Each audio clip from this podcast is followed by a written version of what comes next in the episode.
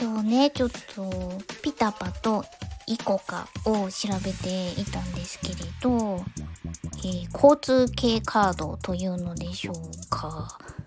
私の住んでいる地域では JR がイコカでその他私鉄が出してんのかな？誰が出してんの？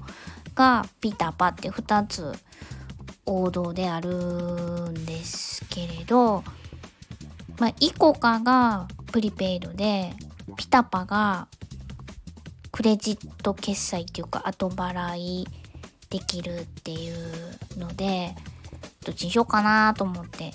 普段はあの車でほぼ移動する生活なので必要なかったんですけれど、最近ちょっと電車に乗る機会が増えてきたので、どっちか作ろうかなと思って。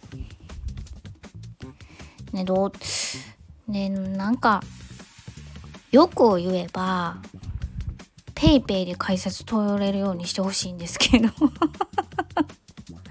できたら、 PayPayとクレジットカードと現金のこの3つで生活したいなと思っているので、もう ICOCAも PiTaPaもできたら作りたくないんですけど、と思ってる中で、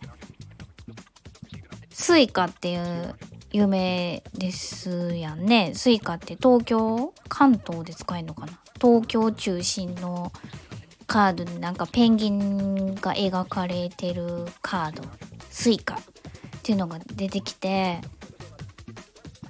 あれ意外と東京もベタなんやっていう発見が今日あったんですよ。というのがうちこっちっていうかうちの近所近辺住まい住環境地区ではベタに語呂合わせても根ず 根付いてる文化っていうかイコカもちょっとイコカとかイコカでイコカとかいうイコカなんか言わへんっていうかイコカがいカードの名前になってるしピタパはもう改札にピタって当てたらパッて通れるで説明機関でも分かるようにネーミングするのが上手っていうかそういう文化圏で育ってるんで Suica っていうネーミングにちょっと驚いてしまってだってスイカって